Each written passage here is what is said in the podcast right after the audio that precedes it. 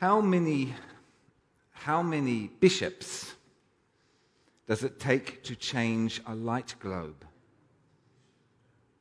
Change? What about you? Uh, do you, which do you prefer? Do you like stability or do you like change? Which do you prefer? Well, it's an impossible question, isn't it? I mean, we all like change when we feel that it's an advantage to us. I think there's a saying in politics oppositions don't win elections, incumbents lose them. And it's, it's, it's right, because it's not as though Australia swings back and forth between right wing and left wing convictions, but rather that when discontent rises, we get rid of one bunch of politicians in favour for an almost identical bunch simply because suddenly something's just gotta change. But equally, we hate change if we fear that it'll disadvantage us, or more to the point, it'll mean the end of an advantage over others that we feel entitled to. Uh, out of fear of change, Charles Darwin delayed publishing his theory of evolution for decades. He was afraid that his new theory would be controversial, that it would create change. And actually, he was not fearful of any kind of theological controversy. Indeed, he was only vaguely aware that there might even be one. No, no, he was fearful of the political controversy. That people might think him a revolutionary, a republican, a friend of democracy. Monarchy, the divine right to rule, and survival of the fittest don't really go well together. He was fearful of change. Change, stability. Well, Today, we're continuing a series of sermons on Paul's journey from Jerusalem to Rome. In other words, the final chapters of Luke's book of Acts. And today's reading kind of feels like deja vu. Again. Because for the third time now, we read about Paul facing his accusers. The first time was back in chapter 23, when Paul was on trial before the Sanhedrin in Jerusalem in front of the Jewish religious establishment, the Jewish religious elite. The second time was after his rescue and transfer to the coastal town of Caesarea in chapter 24.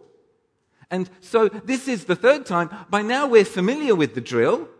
The Jewish religious establishment of Jerusalem, the high priests, the elders, the Sadducees, the Pharisees, uh, the scribes, they want Paul dead at any cost. And they have accused him, therefore, of anything and everything in their attempt to bribe, trick, or cajole the Roman overlords into issuing what it is that they want, which is the death penalty for Paul. They have accused him of being an anti Roman insurrectionist, a riot monger, and even someone who has desecrated the Holy Temple in Jerusalem.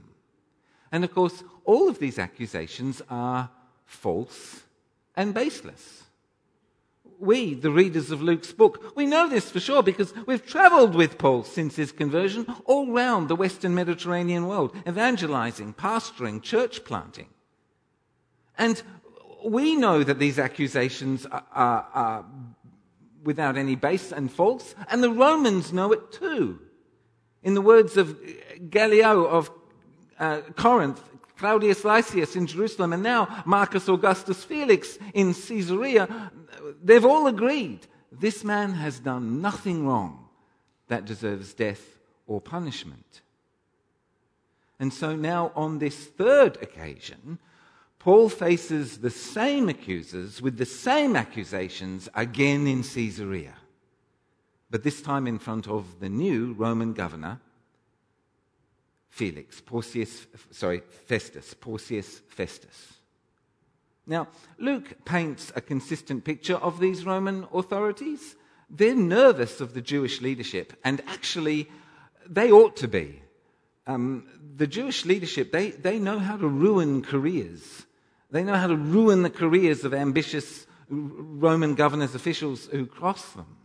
Felix has gone home in disgrace, and they'll ruin Festus too if he's not careful. They're good at manipulating people. And these Romans, they aren't perfect.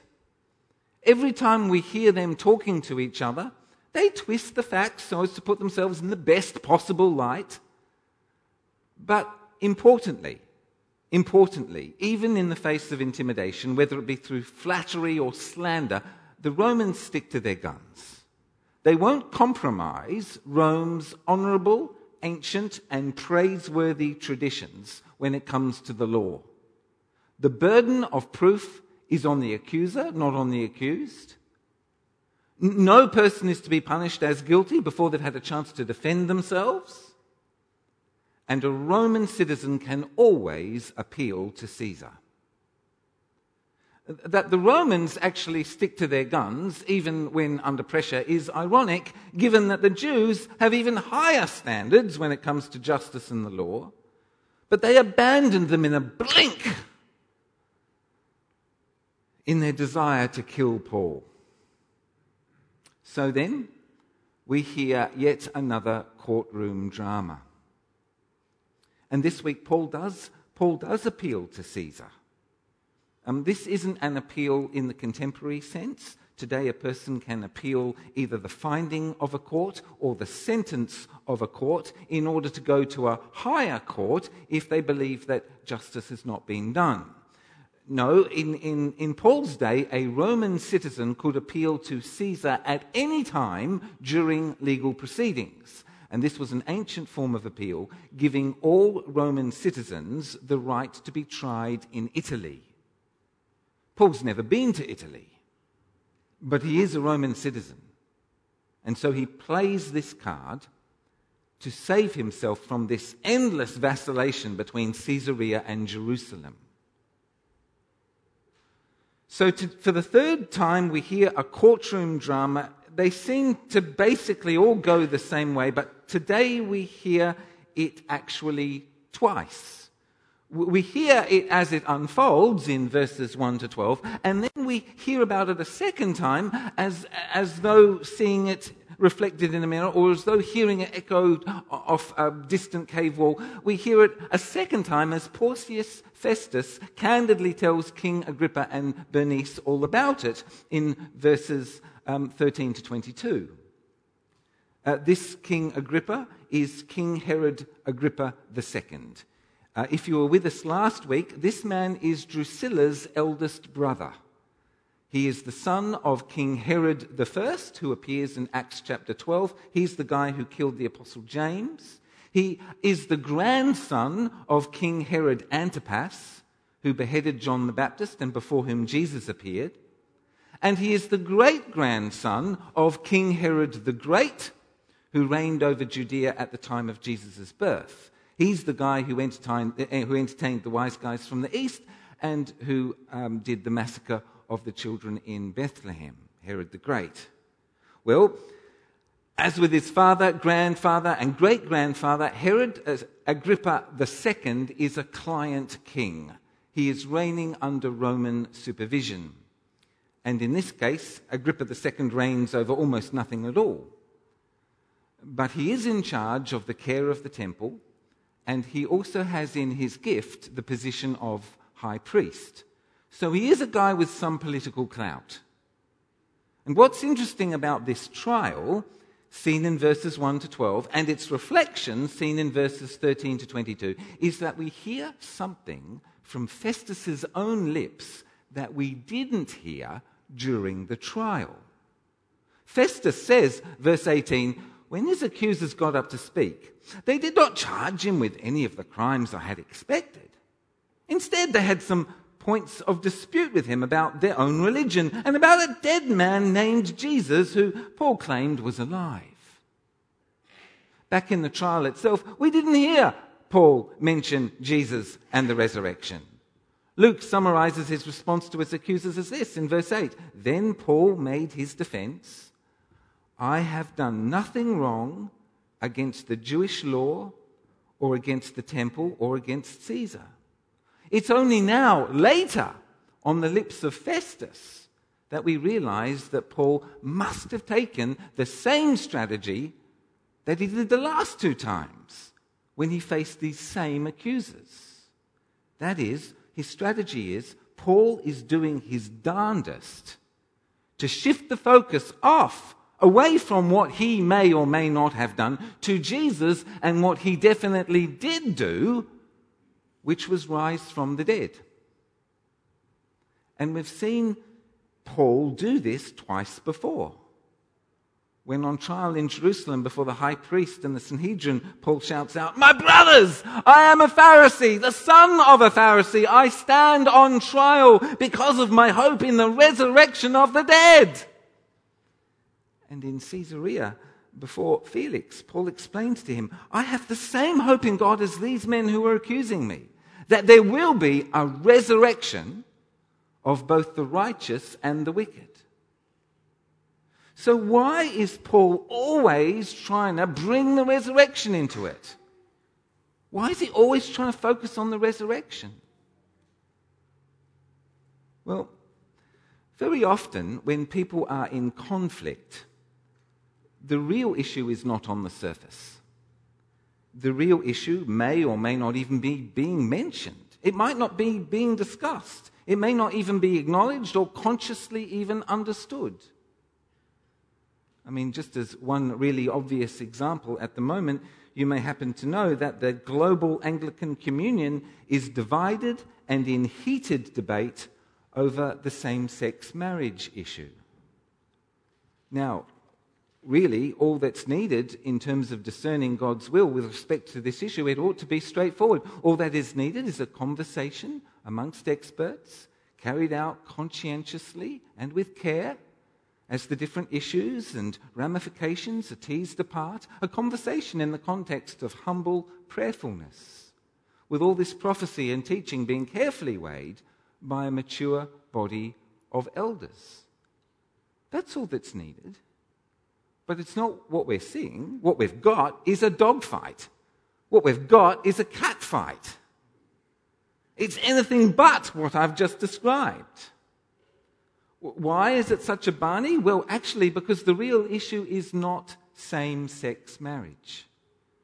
The, the real issue is a 500 year old, 500 year long argument about the place of Holy Scripture in our tradition.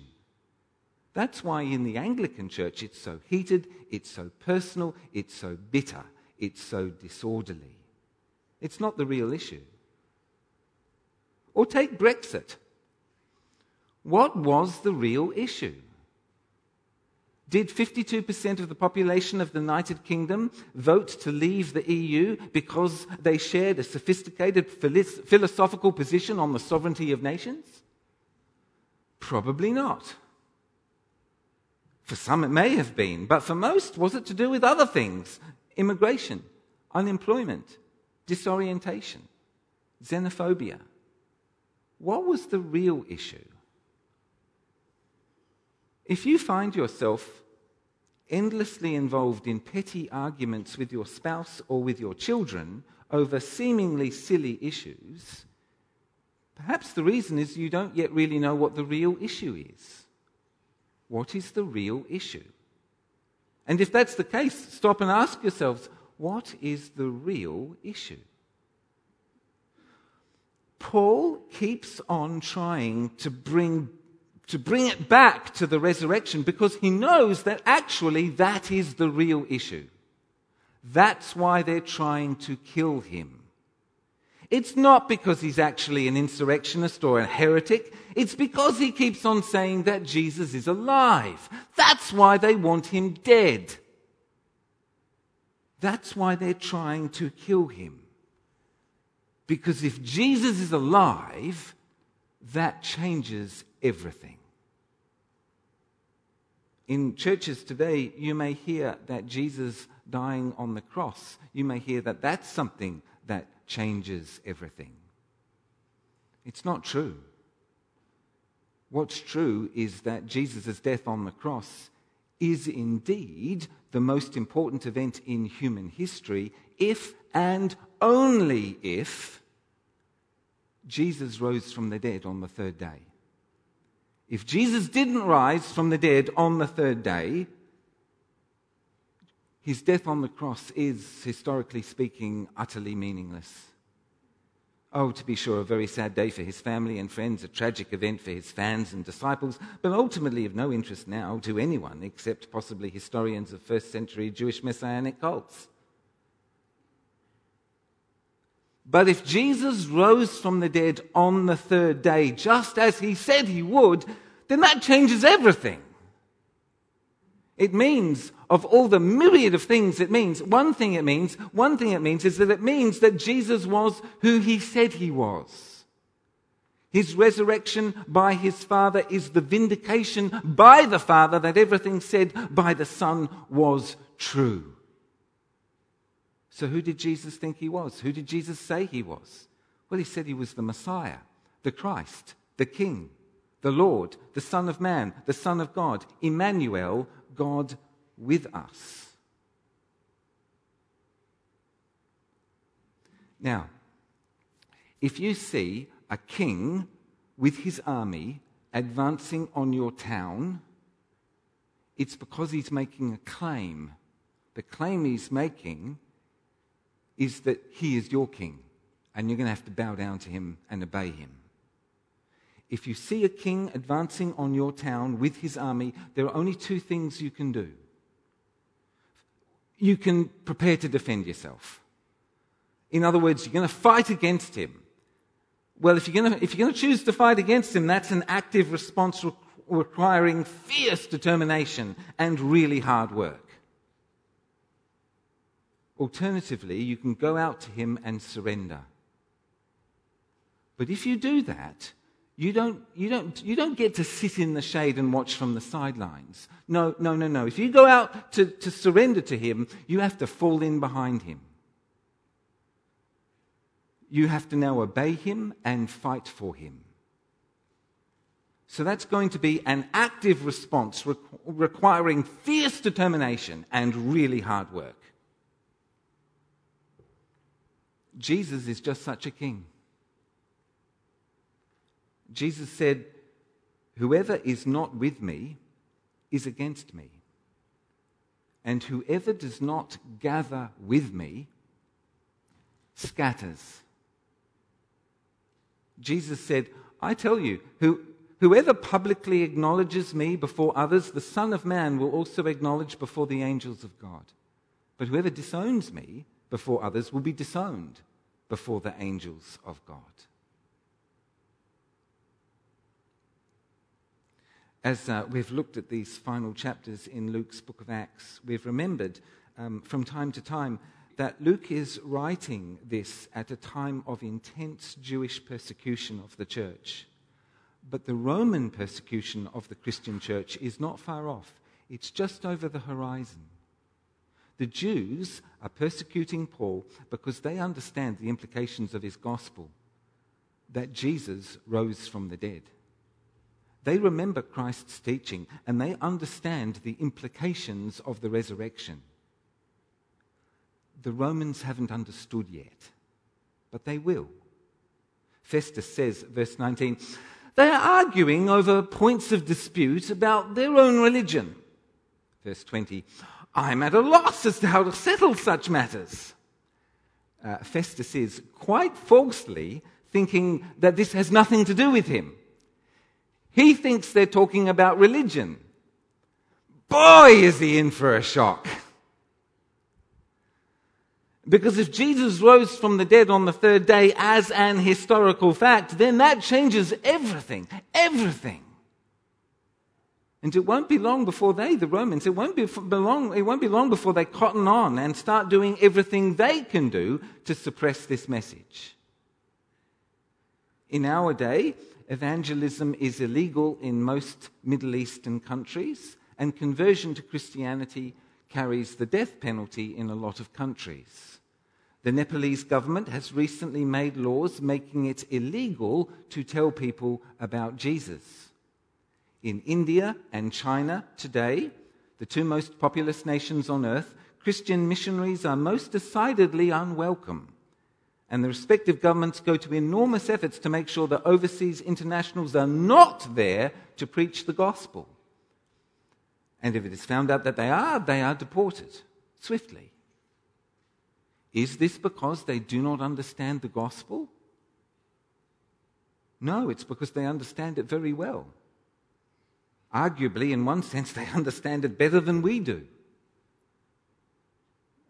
The gospel is a message from God, and it's this change is coming. Fall in behind Jesus, or find yourself fighting me. In the gospel of Jesus Christ, God is saying to those who are uncomfortable, do not fear, change is coming.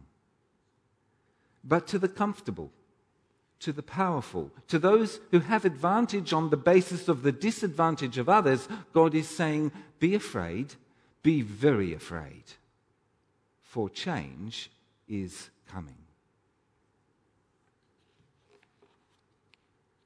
I hope you like change. The reason that that's important is that God, who does not change, likes change. The real issue is this Jesus of Nazareth rose from the dead. And that changes everything. Now, extraordinary claims require extraordinary evidence. If you haven't yet fallen in behind King Jesus, I understand that you're going to need extraordinary evidence to see that the resurrection of Jesus isn't just some nice religious idea, but rather an historical fact that deserves your fullest attention as your highest priority. You're going to need extraordinary evidence. I know. What evidence is there? Well, that's not a question I'm going to answer today. Because if you're yet to be convinced, you're in the same place as Festus, Agrippa, and Bernice. And the thing to do is to come back next week and hear how it was that Paul, who once worked as the arch enemy of all Christians, how it was that Paul himself became convinced of the resurrection. But for those of us who have fallen in behind King Jesus, who have surrendered to him on his terms, is our response an active response of fierce determination and hard work? Or have we deluded ourselves that we're allowed to sit in the shade on the sidelines and watch it all unfold? Are we obeying him? Because he's coming back. And when uh, the Son of Man comes in glory, with all of his angels with him, he will sit on his glorious throne. All the nations will be gathered before him, and he'll separate the people one from another, as a shepherd separates the sheep from the goats. He'll put the sheep on his right and the goats on his left. And the king will say to those on his right, Come, you who are blessed by my Father, take your inheritance, the kingdom prepared for you since the creation of the world. For I was hungry, and you gave me something to eat. I was thirsty and you gave me something to drink. I was a stranger, and you invited me in. I needed clothes, and you clothed me. I was sick, and you looked after me. I was in prison, and you came to visit me.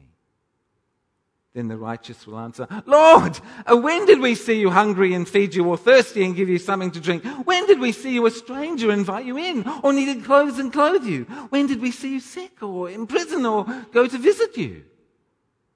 The king will reply, Truly I tell you, whatever you did for one of the least of these, my brothers and sisters, you did for me. Then he will say to those on his left, Depart from me, you who are cursed, into the eternal fire prepared for the devil and his angels. For I was hungry, and you gave me nothing to eat. I was thirsty, and you gave me nothing to drink. I was a stranger, you did not invite me in. I needed clothes, and you did not clothe me. I was sick and in prison, and you did not look after me. They also will answer, Lord, uh, when did we see you hungry or thirsty or a stranger or needing clothes or, or sick or in prison and did not help you? He will reply, Truly I tell you, whatever you did not do for one of the least of these you did not do for me, then they will go away to eternal punishment, but the righteous to eternal life. Jesus is King. The resurrection is the proof. There are only two choices fight for him and with him, or against him. And the Lord be with you all.